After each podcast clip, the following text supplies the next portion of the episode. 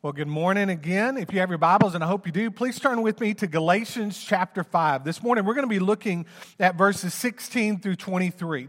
You know, every single Sunday, when you walk into this church, um, whether you notice it every week or not, um, above the doors, we have Galatians 5 22 through 23 listed out.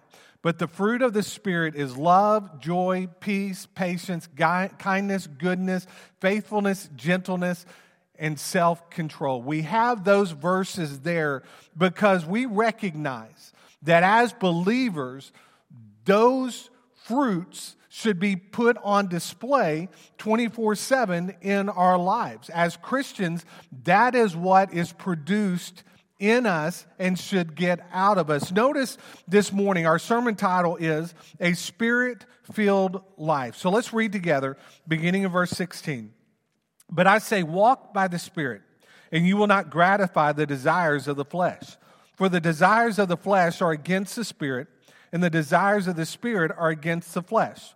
For these are opposed to each other, to keep you from doing the things you want to do. But if you are led by the Spirit, you are not under the law. Now, the works of the flesh are evident sexual morality, impurity, sensuality, idolatry, sorcery, enmity, strife, jealousy, fits of anger, rivalries, dissensions, divisions, envy, drunkenness, orgies, and things like these. I warn you, as I warned you before, that those who do such things will not inherit the kingdom of God.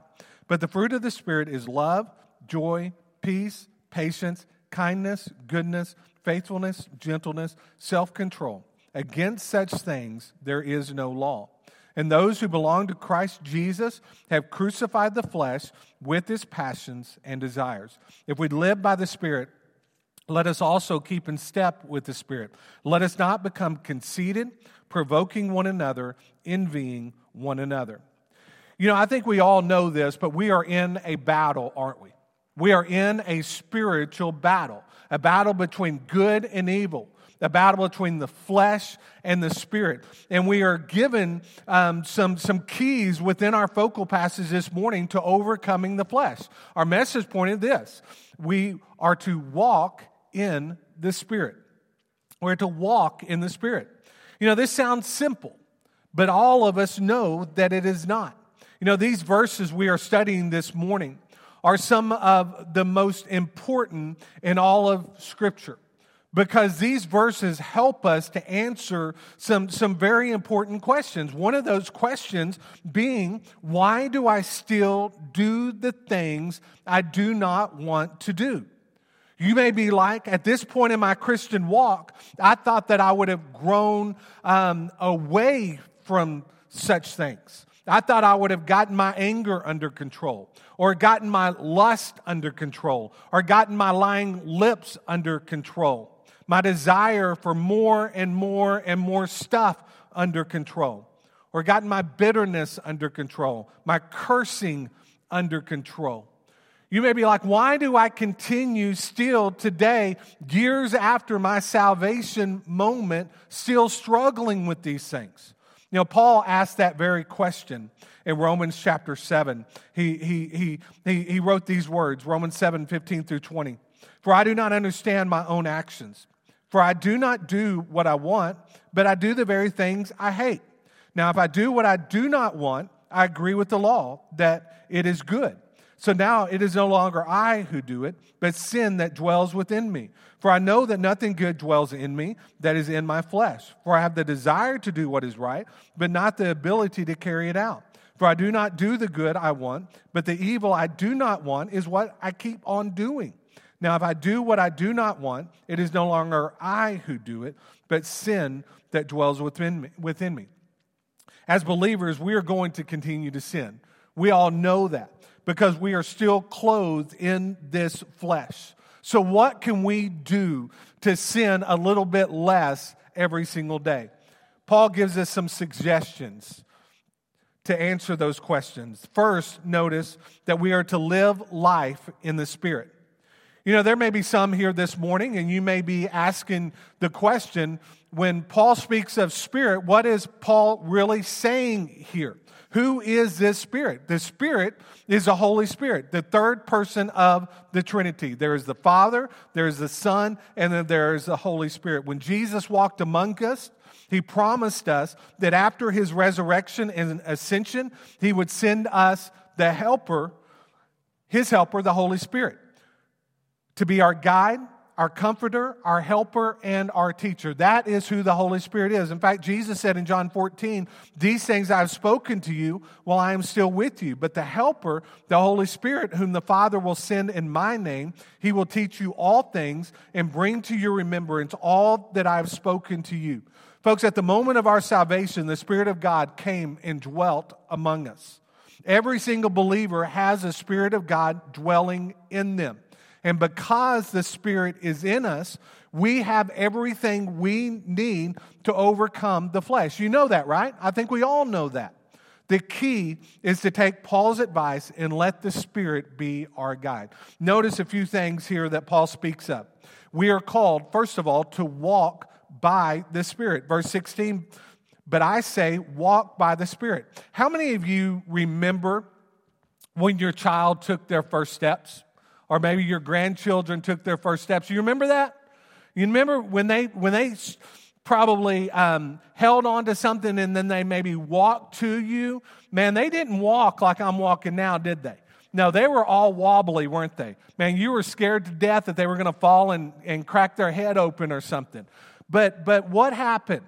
Man, as time went along, their walk got a little bit sturdier their legs got a little bit stronger until the point now that they're grown adults and they walk just fine on their own, right? When you think about our relationship with Christ, when we first became a Christian, we were a little bit wobbly, weren't we?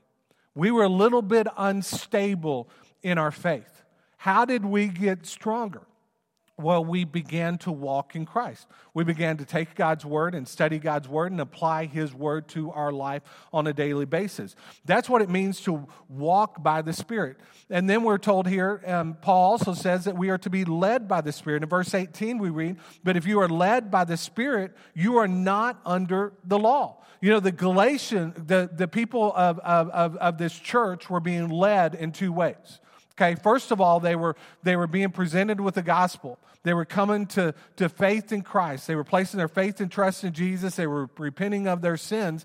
And then the, the, the, the, the Galatian church was um, more filled with Gentiles than, than Jews, but there were some Jews in that church. And the Jews, what they were trying to do is they were trying to, to get the Galatians, the Gentiles, to come to faith in Christ but they were also placing upon them some restrictions. They were telling them that they had to be circumcised. They were telling them that they still needed to follow the different feasts and follow the different laws that, that, that once plagued them and once controlled them.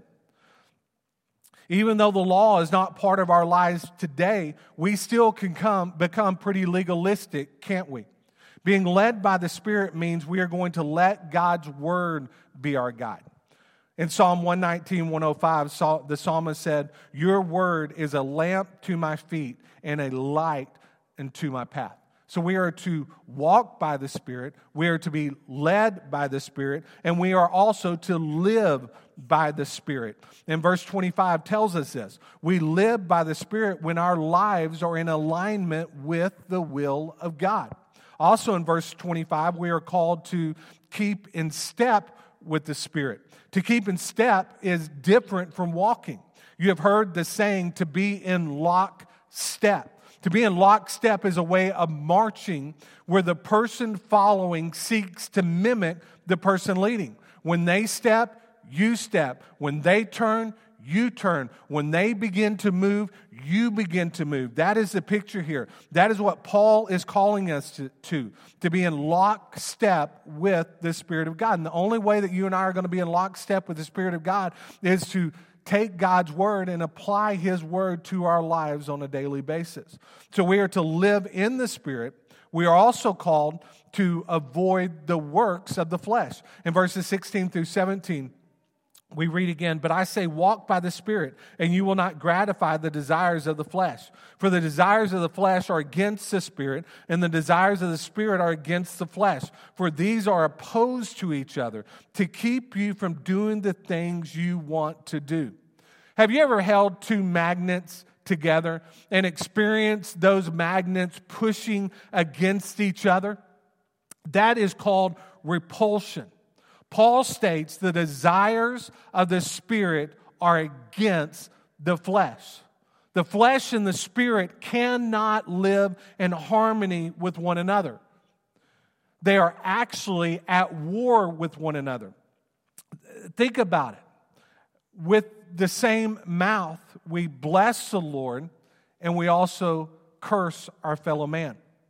We love as believers as well as hate at times. We serve and we steal. We proclaim Christ and we deny Christ.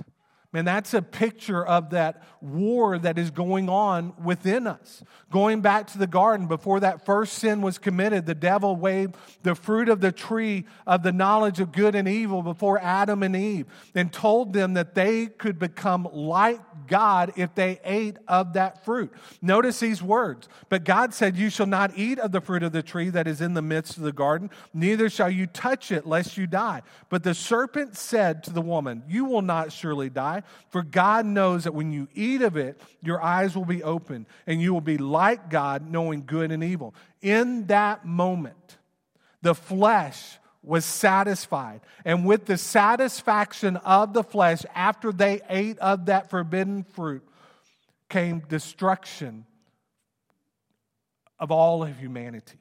In that moment, the flesh was satisfied. And since that moment, humanity has certainly um, continued to allow the flesh to be satisfied. Look around us and we see this to be true. We build castles to live in and we fill them up with stuff that we don't need. We build sports venues to entertain us. All around us, there is a picture of us satisfying the flesh with the things that we purchase and the things that we do and all such things. But notice what Paul says also beginning in verse 19. He gives us a list of what constitutes fleshly living. He said, Now the works of the flesh are evident sexual morality, impurity, sensuality, idolatry, sorcery, enmity, strife, jealousy, fits of anger, rivalries, dissensions, divisions, envy, drunkenness, orgies, and things like these. I warn you, as I warned you before, that those who do such things will not inherit the kingdom of God. That's a pretty exhausting list. But notice, Paul also kind of says, and things like these, meaning that this is not all there is. There's many more things that we do to satisfy the flesh instead of satisfying the spirit. The world tells us that when we do those things right there, that we will have a good time. But here's what I'm going to tell you don't buy in to that lie. This is the same devil that planted those lies into our minds that also caused Adam and Eve to commit that first sin. When you and I, but notice this, when you and I live by the Spirit, and avoid the flesh, something beautiful happens within every believer. The Spirit produces fruit. Again, in verses 22 and 23, we read, But the fruit of the Spirit is love, joy, peace, patience, kindness, goodness, faithfulness, gentleness, self control. Against such things there is no law. The fruit of the Spirit is in contrast to what the flesh produces. The flesh produces what we just looked at in verses 19 through 21, but the Spirit produces the very character of God within the hearts of the believers. His very nature is birthed within us at the very moment of our salvation. Now, just like it takes time for fruit to mature on a tree, it will take time for the fruits of the Spirit to develop within us. I mean, think about a fruit tree, okay? Each fruit starts out as a flower or a bloom, right? What, what, what is necessary in order for that, that bloom to produce fruit? Well, we know pollination needs to happen. Some form of fertilization needs to happen.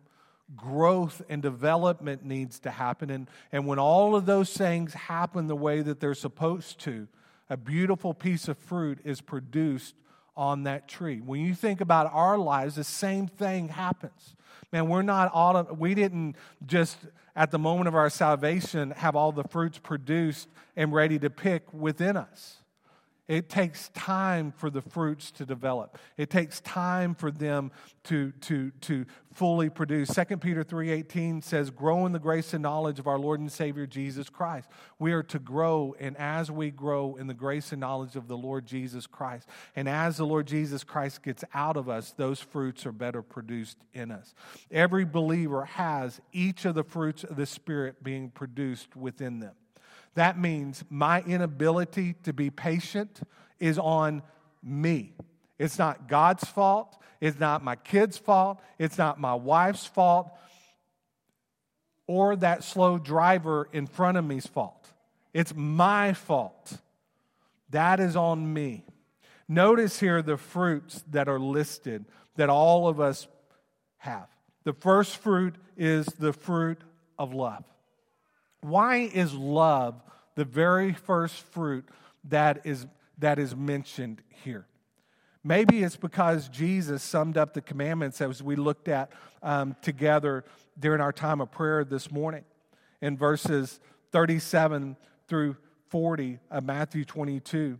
Jesus said, You shall love the Lord your God with all your heart and with all your soul and with all your mind. This is the great and first commandment. And the second is like it you shall love your neighbor as yourself. There are three main types of love in Scripture there's eros love, which is erotic love, there is phileos love, which is friendship or brotherly love, and then there is agape love. This is divine love. This the kind of love Paul speaks of here is agape love. It is the kind of love that God has for each of us. It is an unconditional love, a love that God demonstrated for us when He sent His Son to come and dwell amongst us and die for us. This kind of love is produced in us by God, and it is the kind of love that should be reflected by us in our daily living. Next, there is the fruit of joy. I think it's important to understand that there is a difference between joy and happiness. Those two words are not the same. Happiness comes from the world around me. It is very much conditional on life's circumstances. Joy, though, on the other hand, originates from the Lord and is directly associated with one of the fruits of the Spirit. We have not been promised happiness, have we? But we have been promised a joy filled life. Jesus, as he was hours away from going to the cross, he gathered all of his disciples together in the upper room to celebrate the Passover meal together. And before serving that meal, what did Jesus do? He stooped so low as to wash the feet of his disciples. And then during that meal, he will call out Judas for being a traitor. He will then tell Peter that he would deny him three times before the rooster crowed. And in the midst of Jesus doing that, in the midst of Jesus doing life with these messy men, he spoke these words. He said, These things I have spoken to you that my joy may be in you and that your joy may be full. That blows me away. One of his disciples, in a matter of hours, will turn him over to die a criminal's death by crucifixion. His closest disciple and friend, Peter, is going to deny him not once, not twice, but three times. And in the midst of this, Jesus tells his disciples that he wants them to be filled with the very joy that he himself is filled with. How can he be filled with joy in the midst of the heartache that awaits? He's filled with joy because he's fulfilling the will of the Father and doing the work that the Father sent him to do. You know, you and I will not always be happy, okay? But because Jesus living in us and the promises that awaits us, we can be joy filled people. Next, there is the fruit of peace. Many times our lives are the opposite of peaceful, aren't they? They tend to be fearful. They tend to be a little stormy. They tend to be a little chaotic, hectic, worrisome. Each of these things that I've just mentioned are, are, are, are, are, are things of the flesh, aren't they? They are the opposite of faith. In Philippians 4 7, we read, In the peace of God, which surpasses all understanding, will guard your hearts and your minds in Christ Jesus. We can live peaceful, faith filled lives. Then there's the fruit of patience. Most of us do not do patience well. Since we live in an instant gratification and instant access world, we expect everything to come instantaneously, don't we? That includes food, that includes our favorite TV programs. Um, I love what Justin talked about last week. He, he made reference to HOV lanes, okay? Um, how many of you have ever um, taken the HOV lane and ran into dead stop traffic? How frustrating is that? You get on the HOV lane, you pay a few extra cents or, or quarters or dollars or whatever it is, and you expect to get to your destination faster than you would have otherwise. Man, that, those are the times that, man, my patience is really tried when I'm in that HOV lane and the traffic is at a dead still. We expect everything now. We're this way with God too. We think He should answer us in our time, not his time. Allowing the fruit of patience develop, to develop in us means we are okay with waiting on God. We recognize it is better for us to move at the speed of God instead of at the speed of us. Next, there is the fruit of kindness. You know, some of the most kind people that I've ever known are people within the church. You, you agree with that? And some of the most kind people that I know today are in this room today. Some of the most ugly and bitter people I've ever known have also been found within the church. And I'm not saying that of anyone in this room today. But we all know that to be true. David Thompson shared kindness is that which treats others tenderly, gently, and not harshly. This fruit is just the opposite of one that is sharp and bitter we can still be kind to one another, even if we don't always agree with one another. Next, there's a fruit of goodness. People that live spirit filled lives are good people. They seek to do the good for others. They do not do this for show. They do this because they recognize as a believer we've been called to be the hands and feet of Jesus. Then there's the fruit of faithfulness. Faithful people are people that keep their word. If they say they're going to do something, they do it. A faithful believer is one who takes God at his word and lives it out. Next, there's the fruit of gentleness. To be gentle is to be tender, humble, meek, considerate, and mild tempered, to name a few. A gentle person does not throw their weight around, but they seek the good of others. Finally, there's the fruit of self control. Self control is simply the ability to control oneself.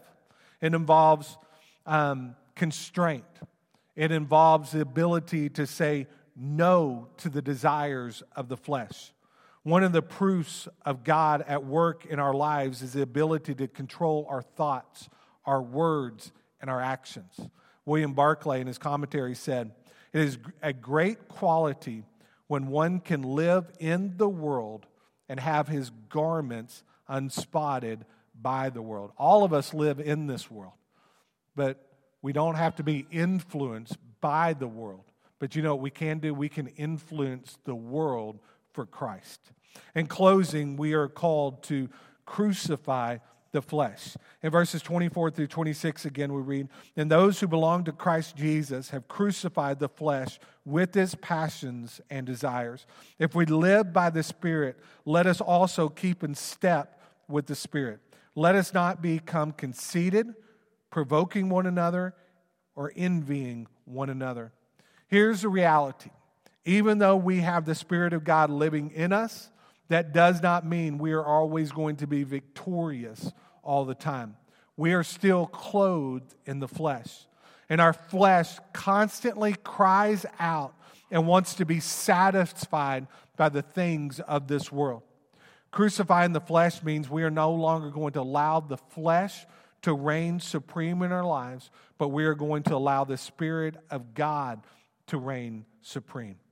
That is why it's so important for us to not only allow the fruits of the Spirit to be developed daily in us and get out of us, but it's also important for us to make a commitment every day that we're not going to gratify the desires of the flesh.